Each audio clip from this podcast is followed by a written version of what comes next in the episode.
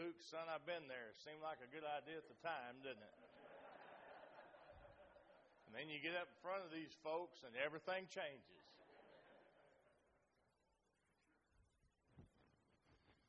folks, let's have a word of prayer. Father, thank you again for the day that we have. Thank you for the privilege of being able to come together to study your word. And I pray that we will, will listen to what you're saying to us. We won't uh, approach your word with any preconceived ideas, but we would desire to hear from you, not from what man has to say, not uh, from me as a preacher, but from you. Thank you again for this time. Thank you, God, that you love us enough, that you desire to guide us and direct us. And so you had your word preserved to bring to this very point in time right now. In Christ's name, amen. Folks, if I told you that God sent His Son to this earth and He was going to live about 33 years, and the last three years of His life would be how His life is measured, how do you think He would spend those last three years? Or let's make it personal. Let's say that you know from the time you're born, you're taught, and you know that you're only going to live 33 years, and the last three years of your life would be how your life is measured. What would you do with your life?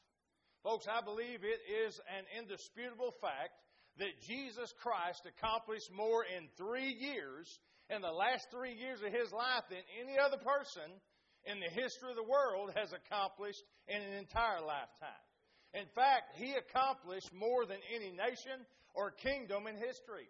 H.G. Wells, the famous author and considered by many to be one of the top historians of the last century, said this about Jesus.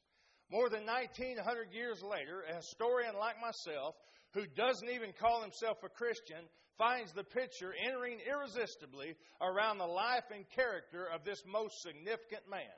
The historian's test of an individual's greatness is this What did he leave to grow? Did he start men to thinking along fresh lines with a vigor that persisted after him?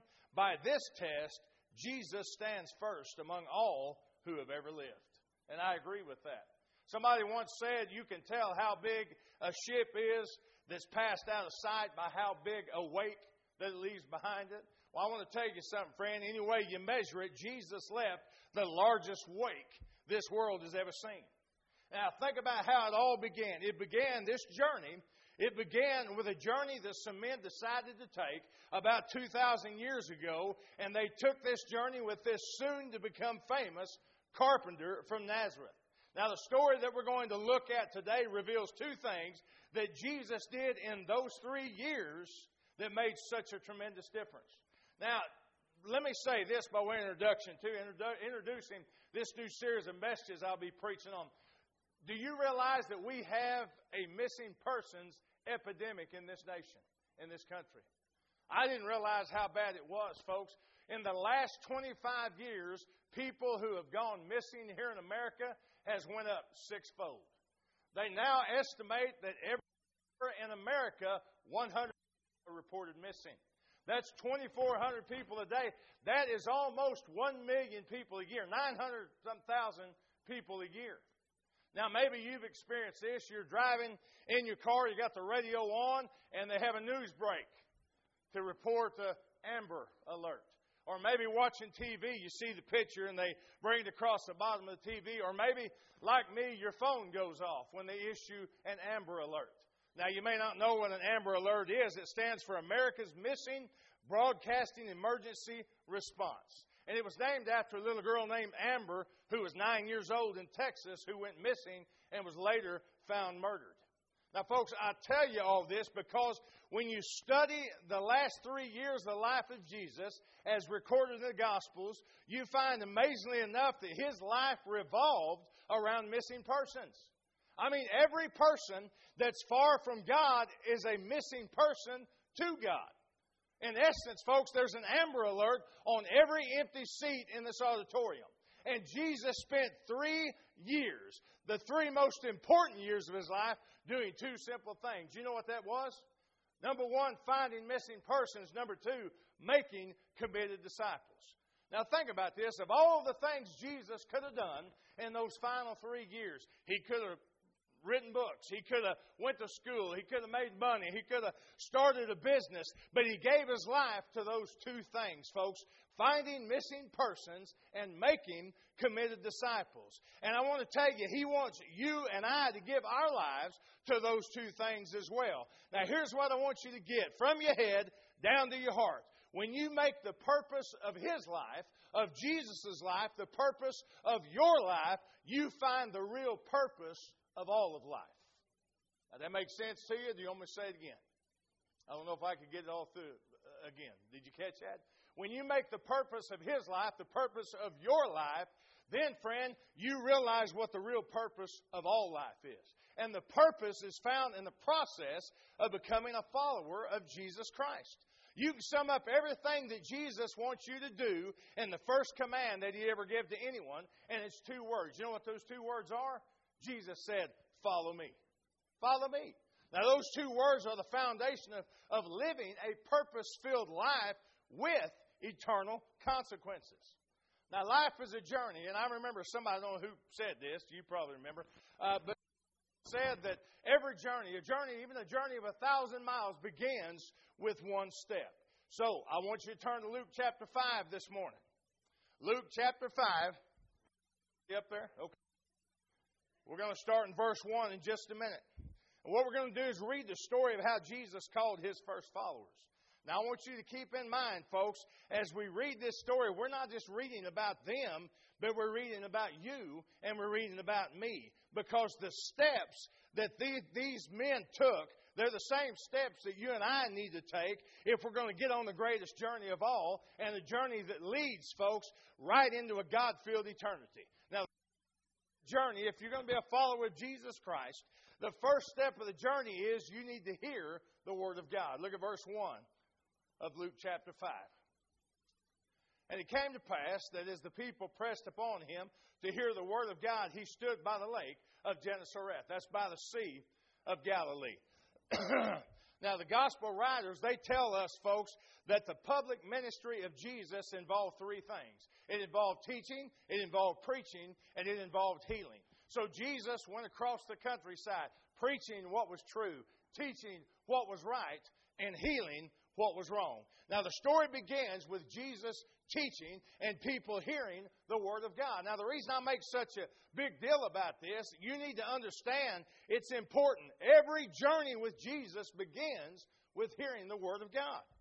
Jesus was, now he wasn't teaching from the Bible like I am today because in that day there was no Bible, not, not as we know it. Jesus wasn't teaching from a book, he was teaching from his heart. And look at that phrase in verse 1. Look at that phrase, the Word of God. Folks, that could also be translated the Word from God. So, what I want you to get is understand every time Jesus opened his mouth, you were hearing the Word of God. His teaching was the Word of God. Why? Because he was God of the Word. You remember John. Now, John, the disciple, he's in this story that we're reading today. Now, remember, later on, John's going to write in John 1, verse 1, talking about Jesus. In the beginning was the Word. The Word was with God, and the Word was God. So, what was Jesus teaching? Well, back up to chapter 4, look in verse 33. And he said to them, I must preach the kingdom of God to other cities also, for therefore am I sent. So Jesus was teaching them about the kingdom of God. He was giving them the good news that light had come to the spiritually dark. He was giving them the good news that sight had come to the spiritually blind and freedom had come to those who were spiritually captive. Now, in order to make sure that the crowds could hear him and to create a little bit of space between him and the crowd, Jesus does something very wise. Look at verses 2 and 3 and saw two ships standing by the lake, but the fishermen were gone out of them and were washing their nets. And he entered into one of the ships, which was Simon's, and prayed him that he would thrust out a little from the land. And he sat down and taught the people out of the ship. He gets into Peter's boat, and he asks Peter to push out a little bit offshore, short distance. Now, why do you think Jesus did that? Well, number one, folks, he was using the water to magnify his voice so that all the crowd could hear him. Now, I don't know if you've ever been out in the middle of a lake when it's dead calm, but sound travels a long ways. Matter of fact, science tells us that uh, sound travels seven times faster and seven times farther over water than it does over land. Now, maybe you're asking, how did Jesus know that? The short answer is because he made both land and water, but I'll preach on that at another time. So the crowd is on every Jesus says. And by the way, Peter is hanging on every word too because he doesn't have any choice. He's in the boat with Jesus. Now, Jesus knows exactly what he's doing. And he knows the first step to becoming a follower of his is to hear the Word of God. Now, understand me. You're experiencing the first step right now. You're hearing the Word of God. Now, step number two. The second step after you hear the Word of God is to trust the Son of God. Look at verse 4. Now, when he had left speaking, he said unto Simon, Launch out into the deep, let down your nets for a draught. In other words, he said, Hey, Peter, let's go fishing. Launch out in the deep, drop your nets, let's catch some fish. Now, I can just imagine, folks, that uh, Simon Peter, the last thing that he wanted to hear Jesus say was, Hey, Peter, let's go fishing. I mean, think about it. Peter, the professional fisherman, the man does this for a living. Been fishing all night, hadn't caught anything. And I can just imagine he thinks to himself as he looks at Jesus, that's just what I would expect a carpenter to say. Remember what Peter and his buddies were doing when Jesus got in the boat? Back in verse 2, it says they were washing the nets. Now, you know what that means? That means that their, their day, their work was over with for that day. That means they done clocked out. I mean, they had beached the boats. They were washing the nets. They were cleaning the nets, getting the debris out. They were repairing the nets. I mean, the workday was over. It was time to go home, get a bite to eat, watch the news for a little bit, hit the sack, get up, start it all over again the next day. That's why look at verse 5. That's why Peter protests at first. He says, Master, we've toiled all the night and have taken nothing. Now remember, Peter is a professional fisherman. He's exhausted. His partners are exhausted. They fished all night. They hadn't caught one fish. Now, there was a reason why they worked at night, folks, and if you're a fisherman, you understand this. Fish come up shallow at night to feed. So that's one of the reasons they worked at night. In the daytime, they're going to hide under rocks, or worse than that, they're going to suspend out in deeper water in schools, and they're going to be so deep you can't get to them with a net. So Peter's thinking about this, folks. And besides, Think about this with fish. At night, they can't see the net. In the day, they can see the net and avoid it. So Peter sees the request that Jesus makes as foolish for two reasons. First of all, it was the wrong time. Best time to fish was at night or early morning. Secondly, it was the wrong place. Every fisherman do. The best place to catch fish is at the break around the shoreline where the deep water becomes shallow water. That's where fish come up to feed. So Peter thought, oh, you got to be kidding me. It's the middle of the day. I don't want to go out in the lake in the middle. It's hot. The fish are not there. So Peter said it's the wrong time, and you're going to go, you want to go out in the deep. You want to fish in the wrong place. And Peter also, I'm sure he was thinking, you know, if we go out in front of this crowd, I'll become the laughing stock of the community. We'll be the only boats out there. Now I can just imagine, folks, how the conversation went when Jesus said, "Hey Peter, launch out to the deep, let down the net. Let's let's fish." I can just imagine Peter said, You know, Jesus, I love you. I really do. You're a great guy, but I'm a professional fisherman. I'm Simon Peter. I'm the fisherman on the Sea of Galilee. Jesus, I'm a professional fisherman. You're a carpenter. I understand rods, reels, and nets. You understand nails, hammers, and boards. You don't know anything about fishing. And I can just imagine Jesus looking at those empty nets replied, Well, apparently, from your nets, you don't know anything about fishing either. You need to understand something about fishing in this day and age. It wasn't like we think about fishing today, it was not a leisurely activity.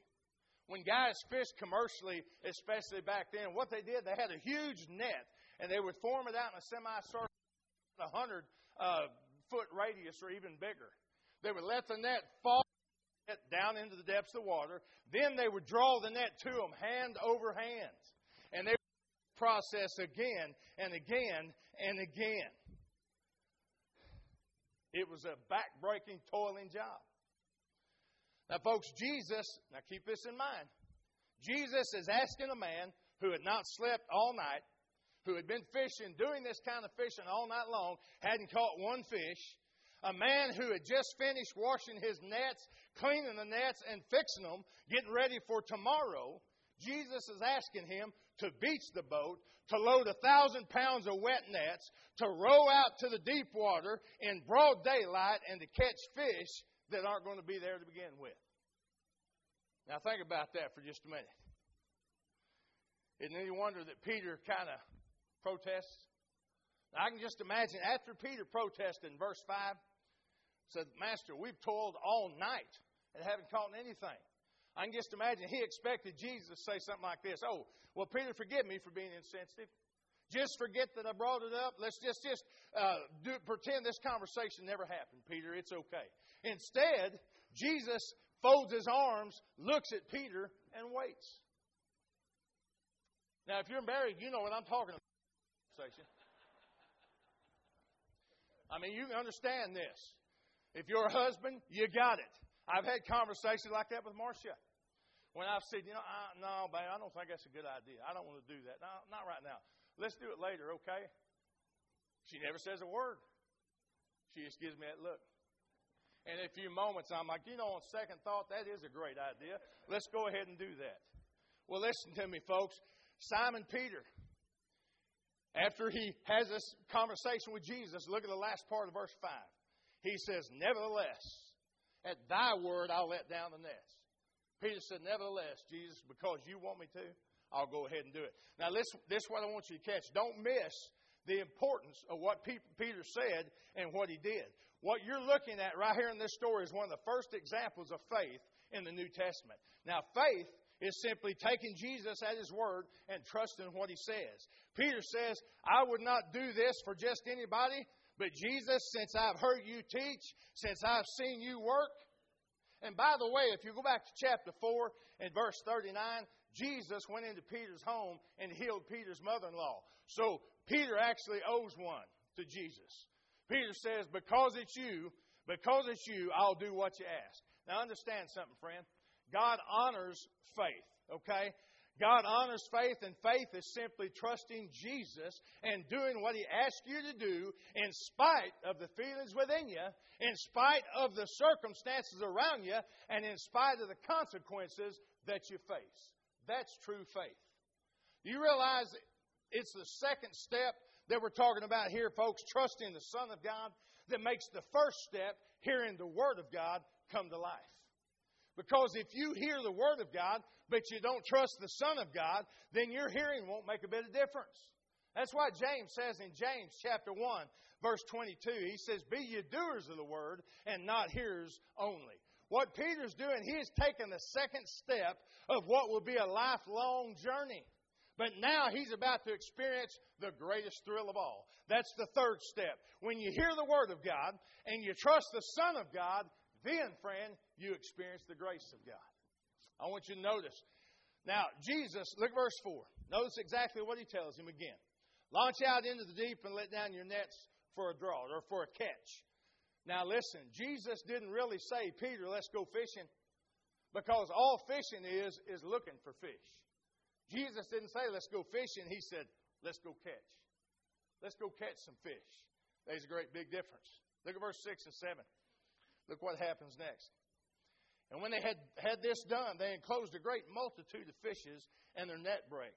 And they beckoned unto their partners, which were in the other ship, that they should come and help them. And they came and filled both the ships, so that they began to sink. Now, folks, it's one thing to know how to fish, it's another thing to know where the fish are. Now, you talk about a catch. Let me give you a picture to get the idea how many fish they're talking about. And these days, the boats that they use to fish in, which some of us, we're over in Israel, we got to see one of these ancient boats in the museum. It's about eight foot wide and about 30 foot long. So you get the picture of how much room's in that boat. And they bring in so many fish, those two boats are starting to sink. I'm telling you, it was tons of fish. It was the greatest catch in the history of the Sea of Galilee. And I got to thinking about this the other day, thinking about this message. I bet that's the first time in all the history that a fisherman came home and actually told the truth. You know, he said, said, I'm telling you, we caught this many fish, and they were this big. And then the kicker, if you don't believe me, ask Jesus. First time fisherman ever told the truth. Now put yourself in Peter's shoes or, or sandals. How excited would you have been? Can you just imagine what Peter was thinking? I, I mean, he, he could probably said something to Jesus like, Jesus, I got a great idea. Why don't we go into business together? I know how to fish. You know where the fish are. I got a vision, Jesus. Stay with me on this. We can open up restaurants all over Israel. We could call them something like Captain Jesus uh, Seafood or, or J&P's Fish Shack. What do you think? Listen, a thought hit Peter. I believe it hit him right in the heart. And I believe all, while all this was going on, I think Peter thought, why would Jesus, a poor carpenter who didn't own a home, had no money of his own, who traveled the countryside preaching, teaching, and healing for nothing, and in fact, he got into my boat when he could have got into somebody else's boat. Why did he get into my boat? Why did you give me this catch? And I think it hit Peter. And he realized Jesus didn't care about fish. He didn't care about business. He didn't care about money. He realized, hey, Jesus cares about me. He doesn't care about prosperity. He cares about people, missing people like me. And when that truth sank into Peter's heart, notice how he responds. Look at verse 8 and 9. When Simon Peter saw it, he fell down at Jesus' knees, saying, Depart from me, for I am a sinful man, O Lord. For he was astonished, and all that were with him, at the catch of the fishes which they had taken. Jesus agreed with Peter. Folks, let me, let me, let me show you something real quick. Look at verse back in verse 5. What does Peter call Jesus? He calls him master, right? Now, master really is synonymous. It, it's a synonym for captain. But now look what he calls Jesus. He calls him Lord. That means sovereign. That means ruler. You know what took place in Peter's life right then? Peter knew at that very moment he was in the presence of God. And he gets it right. He says, Jesus, you're Lord. I'm a sinner. It's the first time the word sinner is actually found in the Gospel of Luke. And you know what a sinner is? A sinner is a missing person. It's a person who is far from God. And Jesus agreed with Peter. No argument. He said, You're a sinful man. But as Peter's about to find out, when he says, Depart from me, Lord, Peter's about to find out Jesus is not going to leave Peter. Instead, he's going to ask Peter to join him. Look at verse 10. Says, So was also James and John, the sons of Zebedee, which were partners with Simon. And Jesus said, Fear not, from henceforth thou shalt catch men. You know, folks, seven times in the Gospel of Luke, just in the, in the Gospel account of Luke, seven times Jesus uses that phrase, fear not, or do not be afraid. Now, what Jesus said to Peter, he is saying to all of us. And I want you to listen to me. Jesus says, I don't care what you've done. I don't care who you are. I don't care how bad you have blown it. You have nothing to fear from me. Friend, listen, Jesus didn't come to bring fear. He came to bring forgiveness. It's amazing to me that Peter wanted to send the Lord away. But Jesus wanted to draw Peter close to him. Now get the part, friend. When you feel the farthest away from God, that's when God desires to be the closest to you. Peter said, Depart from me. Jesus said, No, I want you to come with me. I want you to follow me. Listen, friend, when you truly meet Jesus and you recognize who He is, that He is Lord, and you realize who you are, that you're a sinner, and you resolve to bring what you are to who He is, he won't reject you with a closed fist. He'll, he'll accept you with open arms. And that leads, after the experience of the grace of God, to step forward. That's following the will of God. Look again verse 5, the second part. Jesus tells Peter, He said, From now on, you're going to catch men. Now, notice that, that, that phrase, catch men, that's combination of two Greek words. One word means alive, the other word means catch. So, in the real sense, to catch alive. He said to Peter, Peter, what you're doing for a living now is what not is not what you're going to be doing with your life. You spent your life catching fish for the purpose of killing them. But Peter, I'm calling you to something higher. You're going to spend the rest of your life catching people in order to give them life. Now, don't miss this, folks. What Jesus was telling Peter to do was the very thing that Jesus himself had done. Are you following me on this? Jesus told Peter, go catch people because he had just caught Peter. He was saying, in effect, Peter, I caught you so you'll catch up. I found you so you'll find others. From now on, Peter's life was going to be built around two things. The same thing that Jesus was built around those last three years, and that is finding missing persons and making committed disciples. Friend, that was the will of God for Peter. That's the will of God for all the other disciples. And believe it or not, that's the will of God for every Christian and for every church. Because I'm going to say it again. Every empty seat in every church represents a person who is missing. And our job is to find the missing person, lead them to Jesus, and make committed disciples out of them. And that leads us to the fifth step, and it closes the net or the circle. Step number one, remember, hear the word of God. Number two, trust the Son of God. Number three, experience the grace of God. Number four, follow the will of God. Then number five, surrender to the call of God. Look at verse 11. And when they had brought their ships to land, they forsook all and followed him. Now, I got to tell you, this point right here kind of makes you swallow hard, doesn't it? I mean, it's a little, it, it's a little tougher. These four guys, they signed their name to a blank contract and told Jesus, You fill it in. We now follow you. We belong to you. This is how I want to close this morning. Christianity, friend, is more than just accepting, quote, Jesus as, you know, his death, burial, and resurrection for your sins so you can go to heaven when you die. It's so much more than that. It's also so you can live out his purpose in this life and you can make your life count for something. You see, life is, life is not supposed to be uh, just about existing. It's not supposed to be uh, about finding silver and gold and the gathering of material stuff. That doesn't, that doesn't mean anything for eternity. Life has a greater purpose than all that. Folks, we must be willing, as once missing persons, to find other missing persons and catch others the way we were caught.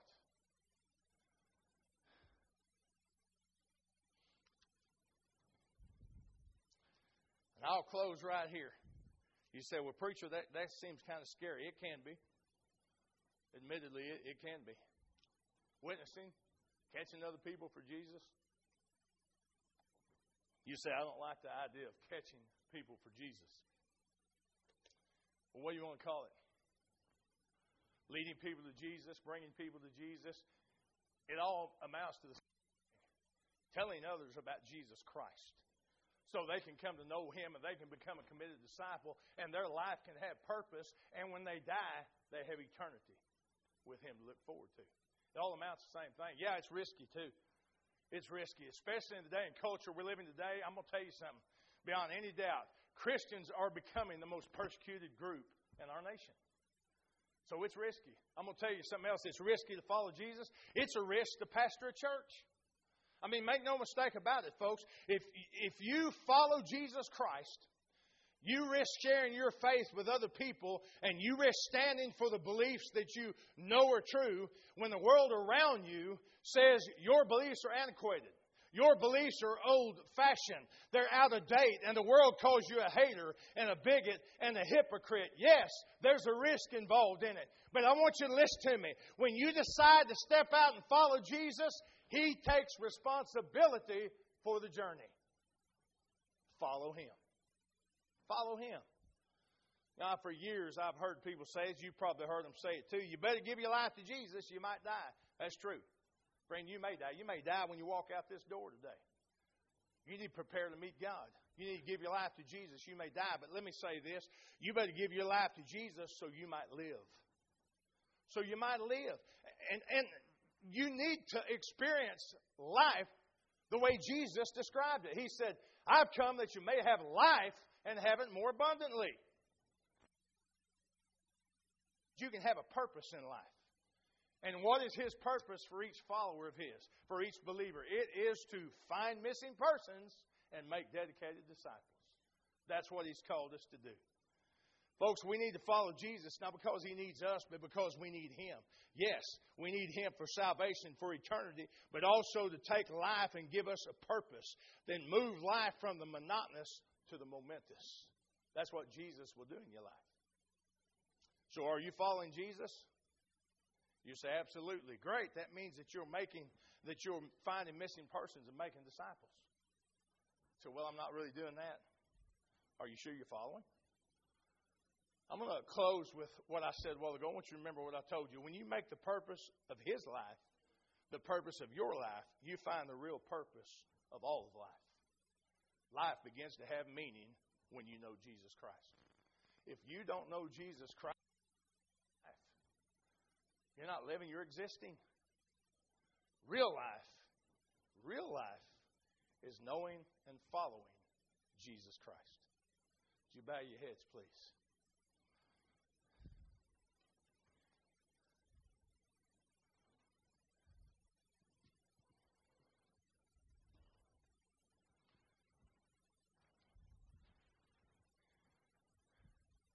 Just a moment, we'll have an invitation time. If you need to give your life to Christ, you need to follow those steps. You've heard the Word of God. Now it's time to trust the Son of God.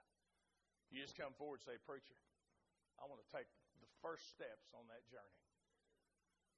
And maybe here, and you have, you're on that journey. But, friend, you're not being faithful in following Christ maybe you need to come and rededicate your life. I don't know what decision God's calling you to make, whatever it may be. That's why we have an invitation. It's your opportunity to make that public decision. You say, I, I don't know if I could do it public. Friend, I want to tell you something. If you cannot proclaim Jesus in public, don't expect him to proclaim you in public.